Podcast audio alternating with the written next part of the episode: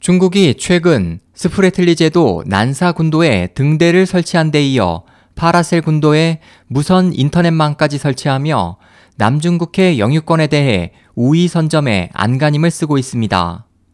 중국은 지난 2012년 7월 베트남, 필리핀과 영유권 분쟁이 일고 있는 난사, 시사, 중사 군도를 통합 관할하는 산사시를 신설했습니다.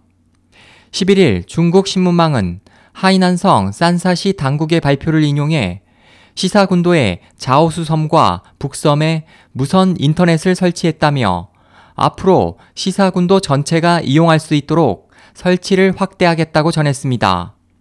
앞서 9일 중국은 남중국해를 항해하는 선박의 안전과 긴급 구조 등의 도움을 제공한다는 명목을 앞세워 스프레틀리 제도의 암초인 화양자오와 츠과자오에 높이 50m의 등대를 설치하고 향후에도 추가 건설을 할 예정이라고 밝혔습니다.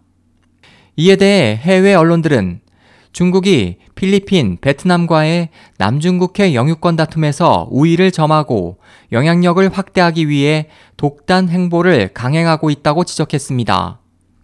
미국도 중국의 일방적인 남중국해 인공섬 건설은 주변국의 항행 자유를 매우 침해한다면서 중국이 건설한 인공섬 12해리 안에 군함을 진입시킬 것을 검토하고 있다고 밝혔습니다.